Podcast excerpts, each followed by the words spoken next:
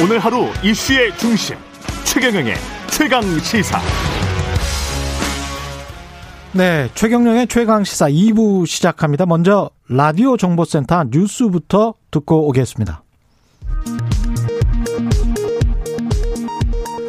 4.7 서울시장 보궐선거를 이틀 앞두고 더불어민주당 박영선 후보와 국민의힘 오세훈 후보가 마지막 토론에서 맞붙습니다. 박 후보와 오 후보는 오늘 오후 2시부터 한국방송기자클럽 초청 토론회에 참석합니다. 오늘 토론회에서 박 후보는 오 후보가 처가 내곡동 땅 측량 등과 관련해 말을 바꿨다며 오 후보의 해명을 파고들며 거짓말 의혹을 거듭 부각할 것으로 보입니다. 이에 오 후보는 민주당이 오 후보의 내곡동 땅과 관련해 이른바 흑색 선전을 하고 있다며 내곡동 관련 특혜는 없었다고 강조할 것으로 보입니다. 서울시 소방재난본부는 4.7 재보궐선거에 대비해 내일부터 특별 경계근무를 한다고 밝혔습니다. 이번 특별 경계근무는 내일부터 개표 종료 시까지 소방재난본부 및 소속 소방서가 실시하며 소방서장 등은 긴급 상황에 대비해 비상 연락체계 유지 및 신속 대응 체계를 가동합니다. 미국 내 코로나19로 인한 사망자는 크게 줄어들었지만 신규 확진자는 증가하고 있습니다. 미국 내 코로나19로 인한 사망자 수는 지난 일주일간 하루 평균 850명대로 지난 1월 중 하루 최대 4,400여 명의 사망자가 나왔던 것에 비하면 사망자 수는 눈에 띄게 줄고 있는 상황입니다. 하지만 신규 확진자는 1월 이후 꾸준히 감소세를 보이다 지난달 말부터 다시 늘고 있습니다. 코로나19 백신 접종을 통해서 집단 면역을 선언했던 이스라엘군이 개인용 방역 수단인 마스크를 벗는 실험을 진행합니다. 이스라엘 포스트 등 현지 언론에 따르면 이스라엘 보건부와 군 당국은 현지 시간 5일부터 일부 부대에서 마스크 미착용 실험을 진행합니다. 실험 대상은 코로나19 백신 2회차 접종을 마친 뒤 일주일이 지났거나 감염 후 회복된 병사의 비율이 전체 병력의 90%인 부대입니다. 라디오 정보센터 뉴스 아나운서 최시중이었습니다.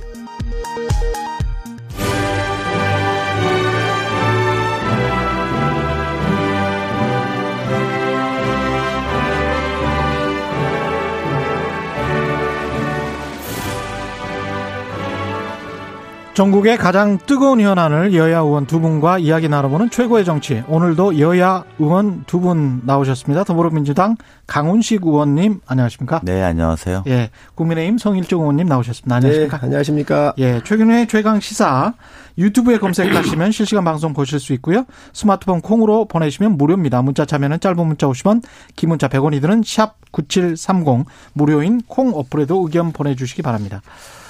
선거 재보궐 선거 이야기 들어가기 전에 김진욱 공수처장 아, 방금 전에 이제 김경지 전 의원이랑 약간 이야기 나눴는데요. 그 두 분 의견도 좀 궁금해서 관용차에 태워서 청사료 드린 다음에 조사를 했고 조사도 조사 기록도 거의 안 남긴 걸로 지금 돼 있는데 이 어떻게 보십니까? 두 분 먼저 성일정 의원님 강훈식 의원님이 먼저 하라고.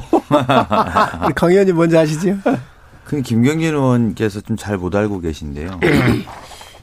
저게 조사를 한 게 아니에요. 정확하게 예. 보면 아까도 이제 그런 말씀이 이 앞뒤가 잘 안 맞는 건데 음. 무슨 말이냐면 아직 검사를 뽑지 않았어요. 거기가 예. 공수처가. 예. 그러면 이제 검 쉽게 말하면 공수처장이 어 뭐 이렇게 쉽게 말하면 모셔서 이야기를 한 건데 면담 면담을 한 거죠. 예. 근데 이제 그 과정은 적절하지 않다고 본인이 사과한 거는 사실이죠. 음. 그러니까 이게 피의자가 공수처로 이첩을 주장한 사건에 대해서 예. 공수처가 내부 여건 미비로 재이첩을 하는 과정이 생긴 일 아닙니까? 예. 이제 수원지검에 가고 오고 하는 문제가 음. 그러면서 일어난 거 아니겠습니까? 그래서 이게 본격적인 수사를 시작해서 발생한 음, 그 수사 절차상의 특혜를 준 건 아니라는 거죠. 본격적인 수사는 아직 안 된 거잖아요. 음. 그래서 예컨대 이제 어, 검사 비위 사건에 있어서 공수처와 검찰 사이의 수사를 여기서 하는 게 맞다, 저기서 하는 게 맞다, 수원지검에 가는 게 맞다, 아니다, 공수처가 해야 된다, 다시 수원지검에 보냈다. 이제 이거를 설명하려고 김진욱 공수처장이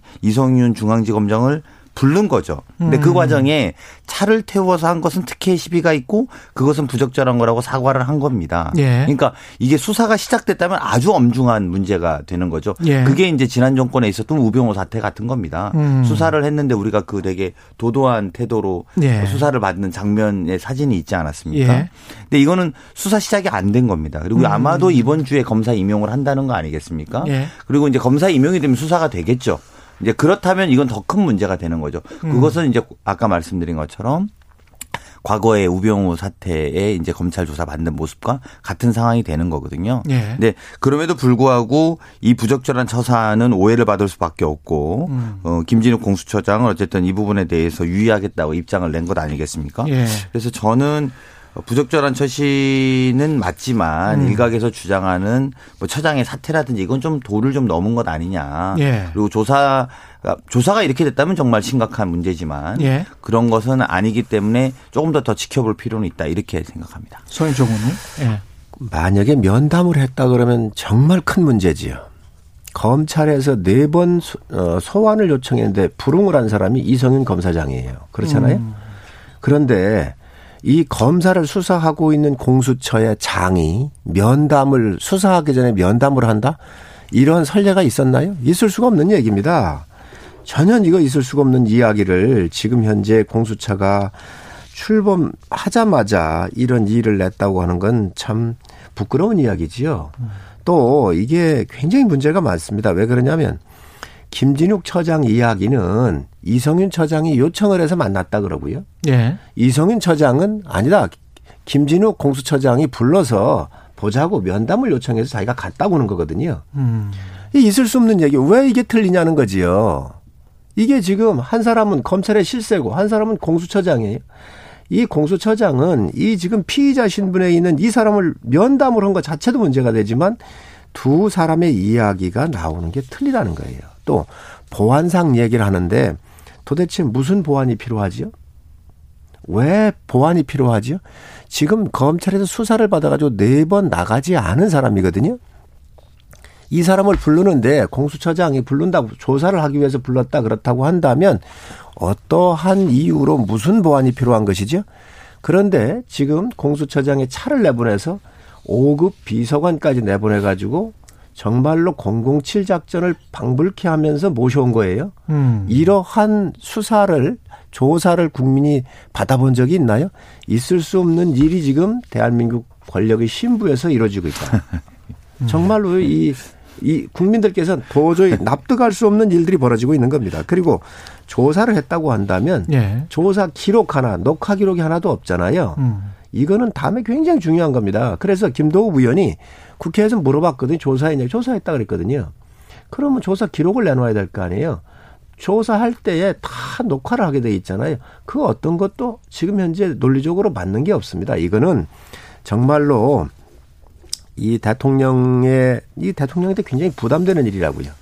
대통령의 힘을 믿고 이렇게 하고 있는 거 아닌가. 정말 국민들이 납득할 수 없는 일들이 지금 공수처에서 벌어지고 있습니다. 이 지금 상황은 사실은 이제 검찰이 공정하게 못하니까 공수처를 만들었다 이렇게도 이제 현실적으로는 이야기할 수 있겠는데 공수처가 시작되자마자 이런 일이 발생을 해버리면 공수처의 위상이 굉장히 공격을 받을 수밖에 없는 상황인 거는 맞는 것 같고 공수처가 어떻게 보면 검찰과의 자리 싸움이라고 해야 될까요? 앞으로 이제 모든 수사에 있어서 자리 싸움을 할게 할게 하게 될 텐데 뭐가 이제 중대 범죄냐 가지고도 이야기를 할 것이고 근데 그 싸움에서 굉장히 좀 많이 뺏긴 것 아닌가 그런 생각도 좀 듭니다. 위상이 약해질 수도 있을 것 같고. 예. 그 저는 뭐 예. 그런 지적은 불가피하다고 봅니다. 예. 그래서 그리고 그런 부분에 아마 사과를 한 거다 전 이렇게 보는 거고요. 예. 그래서 사실은 이제 말씀대로 이게 뭐 조사다 행정이다 뭐 이런 거 이전에 어쨌든 음. 모시고 갔다 안 모시고 갔다라는 것 자체가 국민들 눈높이에는 안 맞는 거죠. 그렇죠. 그렇죠. 그거는 뭐 저는 피할 수 없는 지적이라고 봅니다. 음. 그리고 그런 부분에 있어서 어, 특히나 우리가 왜 공수처가 필요했느냐. 예. 뭐 그냥 대표적으로는 최근에 있었던 99만 원 불기소 세트 아닙니까? 이제 그런 것 때문에 그리고 이제 과거 기사에도 그런 게 있었습니다만 검사의 기소율은 0.0.13%예요. 예. 일반인들 기소는 40%거든요. 음. 그럼 검사를 과연 어떻게 할 거냐 이런 것들이 검찰 개혁에 굉장히 중요한 걸림돌이었는데 특히 공수처장이 이런 어, 처신으로 해서 지적을 받는 것 이건 굉장히 아픈 지적이죠. 굉장히 그리고 아프죠. 아프고 예. 그런 면에서 검찰 개혁을 제대로 할 수 있느냐 말이죠. 이런 음. 비판의 지점은 어, 정말 좀 숙고하고 자성해야 될 거라고 봅니다. 하지만 이것 전체가 마치 검찰이 잘했다라는 논리로 치환되기에는 적절하지 않은 지점이 있고 오죽하면 어제 대법원이 입장 냈지 않습니까? 법원의 판단도 들어봐야 되는데 이런 경우에 어디가 아 그러니까 이, 이 검사에 대한 재판을 어디가 하는 것이 맞느냐. 음. 그래서 공수처냐, 예. 검찰이냐. 이걸 가지고 이 사건의 본질은 최초로 올라가면 김학의 별장 성폭행 의혹, 의혹 사건 예, 그거 가지고 예. 출국 금지 과정에서 당시에 음. 반부패 강력 부장이었던 이성윤 지금 이제 중앙지검장이죠. 예. 출금 사건의 수사 중단 외압을 행사했다. 라고 시작되면서 이게 고발된 거 아닙니까? 예. 그래서 이 고발을 가지고 검찰이 우리가 조사를 하다가 공수처가 지금 생겼어요. 음. 생겼는데 아직 완성은 안 됐지 않습니까? 예. 그래서 아직 검사가 없는 상태예요, 공수처는. 그래서 이게 공수처가 하는 게 맞다. 이렇게 하고 돌려보냈더니 공수처에서 아니다 검찰이 해라 이랬더니 기소를 해버린 거예요. 이제 이 상황 과정 속에서 이 행정적인 절차를 설명하면서 생긴 문제인데 문제는 이 부분을 가지고 이 전체를 다 싸잡아 갖고 무슨 무슨 예를 아까 이제 우리 성일주 의원님 말씀하신 것처럼 뭐 정권의 뭐 핵심부에 뭐 이런 문제는 아니라는 거고요. 음. 그래서 저는 다만 그럼에도 불구하고 검찰 개혁을 아주 중요한 과제로 다뤄야 되는 공수처의 처장이 부적절한 처신 본인이 사과를 했음에도 이런 부분의 이후의 기세에 있어서는 좀 어, 중요한 포인트를 그렇죠. 놓쳤다 이렇게 봐야 된다고 봅니다. 이게 공수처장이 차를 내보내서 서울중앙지검장 검찰의 최고 실세를 갖다가 모셨냐 안 모셨냐 음. 이것도 적절하지 않지만 예. 문제는 이 사람이 서울중앙지검장이 피의자나 피의자잖아요. 예. 검찰 자체 조직 내에서 네 번의 불응을 한 사람인데 소환을 이러한 이게 지금 현재 공수처장은 피의자를 만날 수가 없습니다. 어떻게 만나죠? 어떤 법적 근거죠? 음. 그리고 왜 부르죠? 면담을 왜 하지요? 이게 핵심이에요. 예. 차량을 타고 안 타고 그것도 적절하지 않지만 그건 음. 오히려 부수적인 문제예요. 공수처장은 검찰 같은 사람들을 검찰을 견제하기 위해서 만든다라고 처음부터 이 설립 취지를 얘기했거든요. 예. 그런데 그 검찰을 불러오는데 어떠한 법적 근거와 왜 불렀는지 조사를 했는지 수사를 했는지 음. 기록도 안 남기고 아무것도 안 한 이러한 불법 법적 근거가 없이 행하고 네. 그리고 두 사람이 얘기가 틀린 거 아닙니까? 그래서 이 사실 자체가 아주 불법이고 문제가 있는 것이지요. 네. 이걸 얘기하는 것이지 네. 사실 뭐 차량을 타고 나오고 안 타고 안 타고 이런 것보다는 본질의 문제를 가야 한다는 거예요. 그래서 네. 만날 수 없는 사람을 만난 겁니다. 음. 이 부분에 대해서 공수처의 설립 취지, 이제 시작하는 국가기관으로서의 기능과 또 기과, 국가기관으로서의 최고의 첫 번째 사건의 기관장으로서 결코 바람직하지 않고 이것은 엄청난 문제가 있다는 것이죠. 사퇴해야 된다 보세요? 지금 사퇴 요구를 하고 있지만 음. 사실 이러, 첫 번째 이러한 법적 판단이나 하면 안 되는 일을 한 사람 자체에 대해서 사퇴가 요구 사퇴 요구가 나오고 있다고 하는 것은 저는 충분히 근거가 있다고 생각을 합니다. 알겠습니다. 재보궐선거로 넘어가겠습니다. 예. 일단 뭐 지난 금요일, 토요일 이틀간 사전 투표율 진행됐는데 20.54% 재보궐선거 역대 최고 사전 투표율입니다. 이게 어떻게 된 건가요? 뭐라고 해석해야 될까요? 이게 예. 여당 먼저 하시죠. 아니, 매번 형님 먼저 아우 먼저. 예, 형님 먼저 아우 먼저입니다. 예. 그 저희로서는 예. 그 실제로도 뭐 이게 이제 이번 선거에 뭐 그 재보궐선거 투표율이 높았 건 자체에 대한 의미 부여 이전에 예. 이번 선거가 뜨겁게 이제 아예 제, 그 사전 투표가 좀 자리 잡고 있고 또 뜨겁게 붙고 있는 거는 확실한 것 같습니다. 이게 예. 뭐 야당 지지층만 많이 나왔다는 해석이나 또는 여당 지지층이 많이 나왔다는 해석 이 전에 어쨌든 선거가 굉장히 뜨겁다. 예. 저는 이렇게 보는 것이 좀 합리적이라고 보고요. 어, 저희로서는 이렇게 해석하죠. 저희가 뭐 유리하게 당연히 해석하겠습니다만 예, 민주당으로서 네, 예. 부동산 정국에 실망은 했습니다만 음. 그래도 음. 오세훈 후보 찍는 것은 문제 아니냐라는 사람들이 인식이 있는 샤이 진보들이 나와서 투표하고 있다라고 저희는 해석하고 있고요. 예. 그리고 뭐 과거로 그래도 갈 수는 없지 않느냐는 문제인식은 확신된 것 같습니다. 그래서 예. 물론 부동산 전국에 관리를 잘못한 여당의 잘못도 있습니다만 그렇다고 셀프 보상 받은 어, 그런 후보를 찍을 수 없는 거냐는 인식들이 확산되고 있고 예. 또 관련 증인들이 본인들이 아무리 덮으려고 해도 증인들이 계속 나오고 있는 것은 음. 그건 뭐 사실인 것은 불가피한 것 같다. 예. 다만 이런 문제에 있어서 투표장에 누가 많이 나갔느냐라는 것들이 관전 포인트인데요. 예. 저희로서는 저희가 좀 더 많이 나오고 있다 또는 이렇게 생각하고 싶고 또 그렇게 믿고 있습니다. 뭐 여든 야든 다 자기들 유리한 쪽으로 해석하게 돼 있지요. 뭐 이게 아, 옛날로 따지면 전쟁이니까 예. 지금 다 유리한 그런 그 눈으로 보기는 보는 게 음. 저는 뭐 진영에 따라서 충분히 그럴 수 있다고 보여집니다. 그런데 어, 아무래도 이 방송을 듣고 계신 많은 국민들께서 계시기 때문에 논리적 근거로 좀 말씀드리는 게 맞지 않겠나 싶습니다. 우선 리얼미터가 그 사전선거 전에 조사한 거 보면 오세훈 지지가 57대 36 박영선 그다음에 방송 3사가 했던 게 50.6과 28.2. 그래서 네. 한 10에서 20% 사이가 이렇게 이제 벌어졌었죠. 음. 그러면 이거를 그 누가 더 유리한지에 대한 비교적 객관치로 좀 들어가 봐야 될 텐데 네. 대통령 직무 수행을 평가하는 거에서 보면 대통령의 직무 수행 평가를 잘했다가 32% 못하고 있다가 58%예요. 네. 그리고 정권 심판론이 이 정권을 심판하자고 하는 게 55%고 아니다. 이 정권이 그냥 유지할 수 있도록 심판 받지 않, 하지 마, 아, 심판을 받지 않도록 하자고 하는 게 35%거든요. 그게 방송 3사 겁니까? 정권 심판론은 요거는 저 갤럽 거예요. 예, 갤럽. 예, 그래서 예. 지금 오세훈 후보의 지지율이나 또 박영선 후보의 지지율이 음. 박영선 후보의 지지율은 대통령의 국정 수행 지지 지지하고 있는 능력 음. 또 정권을 심판받지 아니하고 이 정권한테 맡기자라고 하는 그 율하고 비슷하고요. 네. 그리고 오세훈 후보의 지지율은 정권을 심판하자고는 55%에 가깝고 음. 또 대통령 부정평가에 58%에 가깝습니다. 네. 그래서 네. 이 모든 추세선들이 일직선을 정방향을 아주 음. 일직선을 향하고 있는 것이죠. 그래서 네. 비교적 그 이 흐름에서는 견고한 거 아닌가 하는 생각이 좀 들고 이런 여건으로 봤었을 때 비교적 이번에는 심판하자고 하는 분들이 음. 마음이 좀 많이 이렇게 현장으로 나오지 않았겠나 하는 게 저희 판단입니다. 그게 이제 뭐 일단 두 가지는 확실한 것 같습니다. 야당도 이제 여론조사를 믿기 시작해서 참 다행스럽습니다. 원래 조안 믿으셨잖아요. 지난 한 4, 5년 동안. 이제 여당의 샤이진 법을 또안 믿기 시작해요. 그 문제는 아니고 네. 제 이야기는 그 말은 네, 아니고. 선거 결과가 나오면 이제 부정선거라는 이야기는 이제. 우리는 안 합니다. 아, 적어도 안 그런 정도 수준은 네. 아니고요. 아, 저희도 부정선거 이야기를 공식적으로 네. 한 적이 없습니다. 네. 두 번째는 종로 선거 때 오세훈 후보가 한 20% 가까이 이긴다고 그 지난번 종로에서 오세훈 정세균 예. 붙을 때 마지막 그 투표 그 마지막 여론조사에서 한 20% 가까이 이긴다고 그랬다. 예. 결국은 졌었죠. 음. 그리고 그 다음에 광진구 선거에서도 얼마 전 1년 전에 있었던 네. 선거에서도 예. 졌었어요.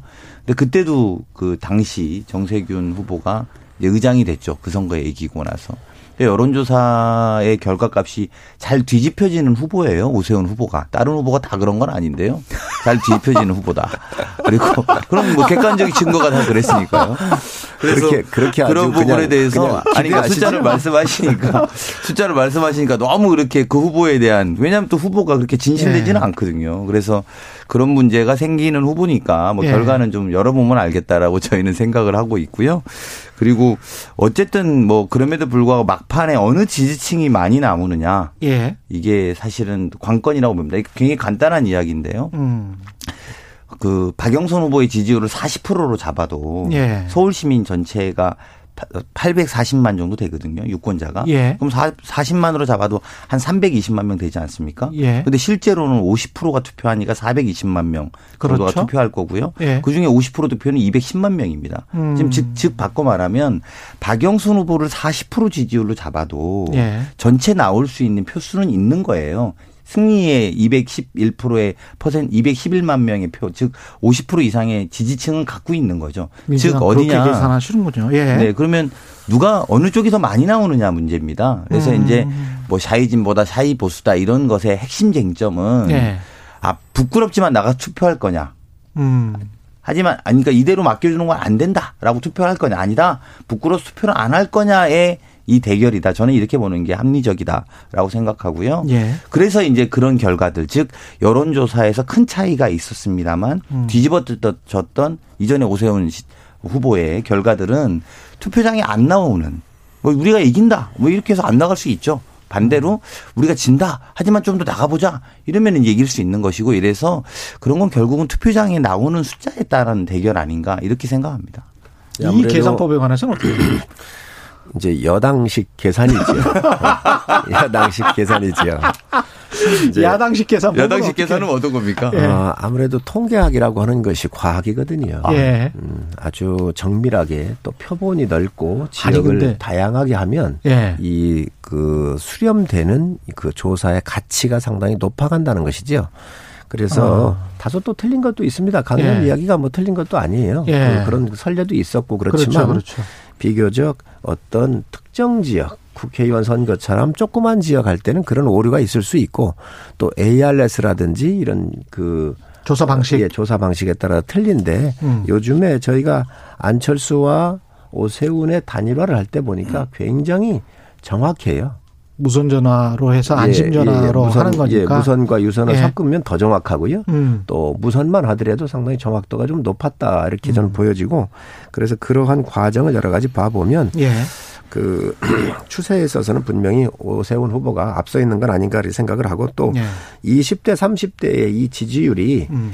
그 60대 이상의 지지율하고 거의 비슷하거든요. 예. 그 부정평가에 대한. 예. 그래서 그런 것들을 이렇게 잘 분석을 해 보면 아마 쉽게 판단하시지 않겠나 하는 생각을 가지고 있습니다. 아무리 또 여당에서 오세훈 후보에 대해서 마타도아를 하고 이 네거티브를 많이 한다 하더라도 예.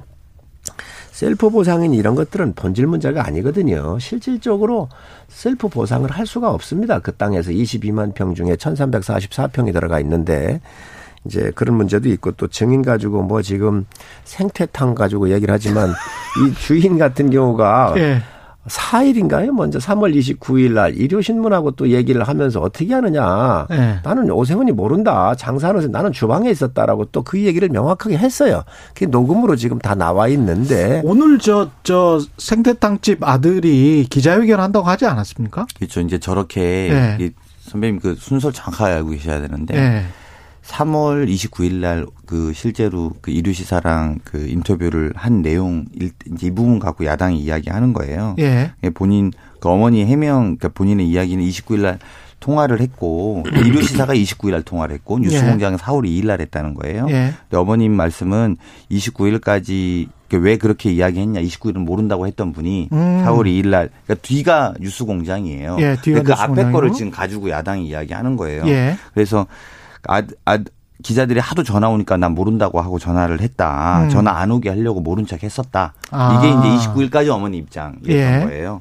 그래서 그 이후에 4월 2일 날 입장은 달라진 게 없어요. 그 뒤로 새로 보도된 게 없고. 그래서 옛날 걸 가지고 지금 또 이야기할 정도로 그러니까 거짓말이 거짓말을 낳는 거예요. 저는 그런 이야기는 도움이 안 되니까 하지 마신 게 전 낫다고 보고. 음. 그리고 셀프 보상 문제만 해도 그렇잖아요. 셀프 보상 아니다.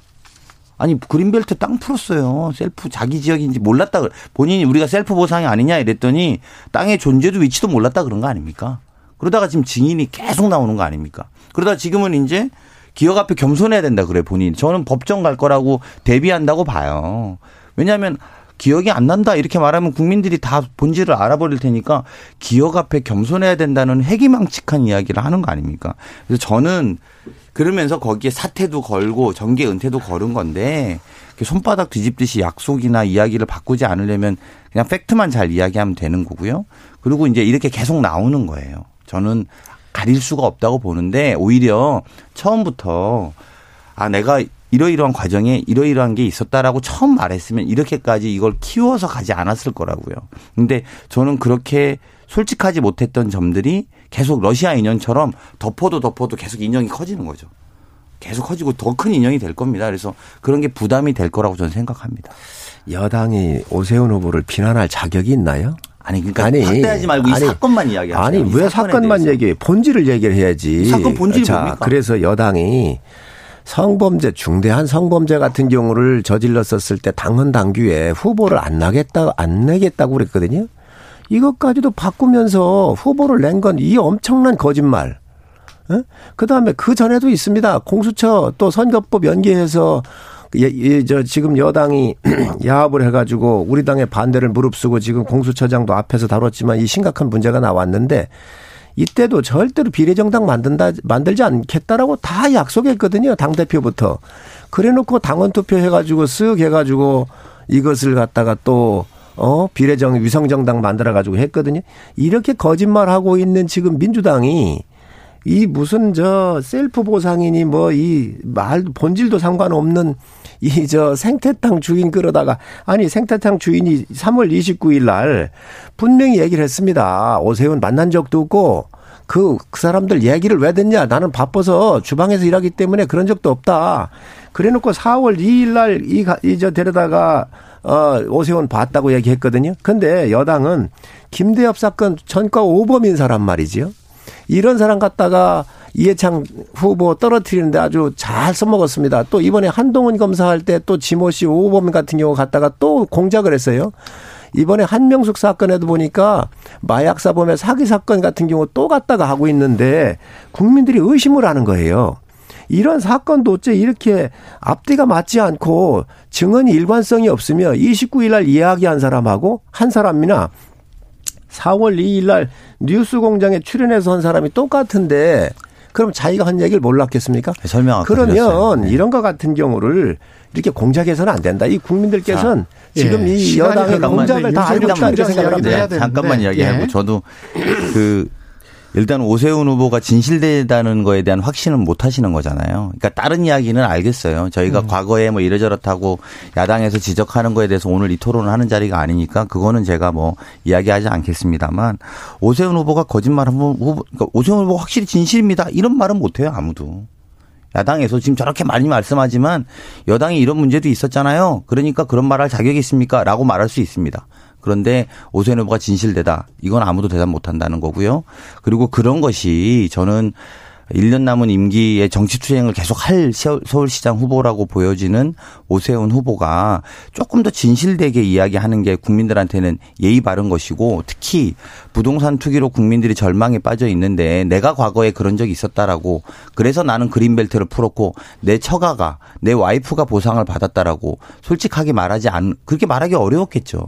근데 그렇게 해서 생긴 이 거짓말 논란이 아직까지 그러니까 이거 그 거짓말 논란 있잖아요. 거짓말 아닙니까? 이렇게 말했더니 민주당도 거짓말했잖아요가 아니라 우린 거짓말 아닙니다라고 말을 쓰면 좀 좋겠다는 거를 주장할 수 있는 거지 않습니까? 네. 그래서 저는 이 대목에 성, 성원님, 이, 이 관련해서. 30초만 주세요, 30초. 예, 20초만 말씀하시고 알겠습니다. 끝내야 됩니다. 이 알겠습니다. 코너 자체를. 예. 그럼 박영선 후보는 정말 거짓말 대왕입니다. 아니, 자, 보세요. 예. 롱패딩, 평창 롱패딩 어떻게 빌렸습니까? 대답 아직도 없습니다. 거짓말 다 했습니다. 예. 그 다음에 황교안 법무부 장관하고 점심 먹었다 그랬거든요. 그 또한 거짓말입니다. 지금 네.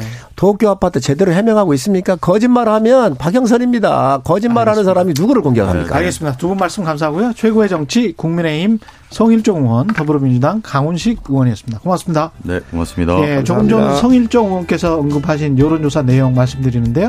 첫 번째는 리얼미터가 뉴시스 의뢰로 지난달 30, 31일 서울시장 후보 중 누구에게 투표하겠냐 이런 조사였고요. 두 번째는 한국갤럽이 3월 30일부터 4월 1일까지 문재인 대통령 국정 지지도 조사했습니다. 자세한 내용은 중앙선거 여론조사 심의위 홈페이지 참조하시면 됩니다. 고맙습니다. KBS 1라디오 최경영의 최강시사 2부는 여기까지고요. 3부 박정호 교수와 함께하는 경제합시다 준비되어 있습니다. 일부 지역국에서는 해당 지역 방송 보내드립니다. 고맙습니다.